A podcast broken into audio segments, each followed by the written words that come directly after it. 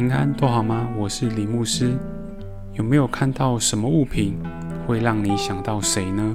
欢迎收听托物寄情社后教会每周灵修的节目。这次我们看到的是一颗长不大的七里香。我和牧师娘曾经在教会门口种了一株七里香，那是我们摘下果子后，按照隔壁印尼嘎玛店的老板。所指示而去栽种的，把果皮去掉，晒干，留下种子后，亲手栽在土里。过一阵子，这颗小种子发芽长大，长成一棵小小的幼苗，也发出了一些叶子，看起来小巧可爱。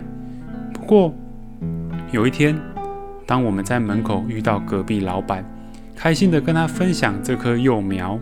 这位有丰富园艺或根本有野外生活经验的老板，一看到小幼苗，却皱着眉，轻轻地摇摇头说：“这别多了，这一棵长不大了，会一直小小的。”我们不解地问他为什么，他告诉我们一些迹象。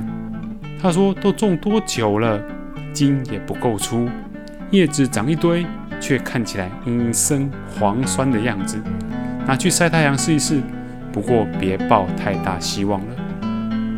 有丰富园艺经验的人真不少，耶稣也是其中一位。他用了很多农夫听得懂的话去讲天国的道理。其中，他光荣进耶路撒冷，预备走上十架的道路。一进城就先到圣殿里去翻桌洁净圣殿，为了使门徒明白这道理。耶稣用了一棵无花果树来说明圣殿的现况以及下场。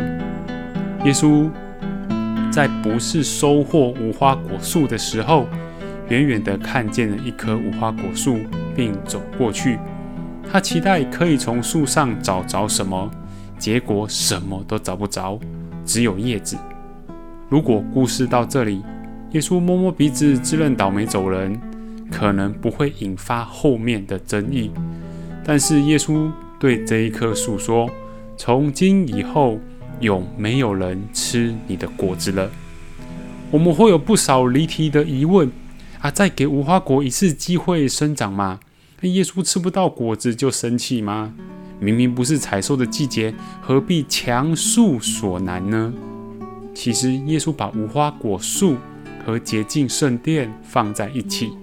只是为了说明，把养分都拿去供给叶子的无花果树，虽然远远看外表很丰盛，但实际上却是无法结出果子的树。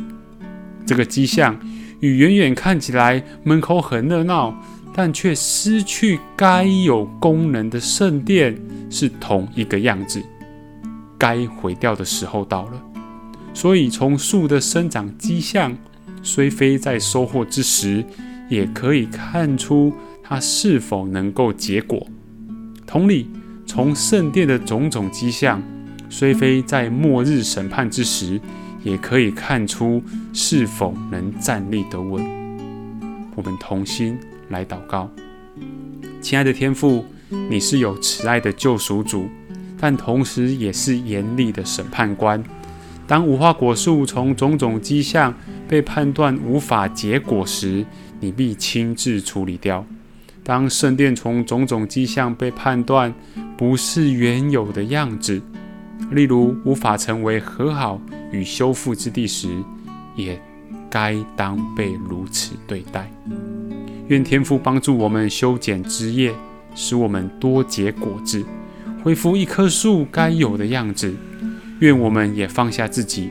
愿意被天父修剪枝叶，不再是个虚有其表的无花果树，不再是远远吸引人，但一靠近就被识破，原来是不结果子的树。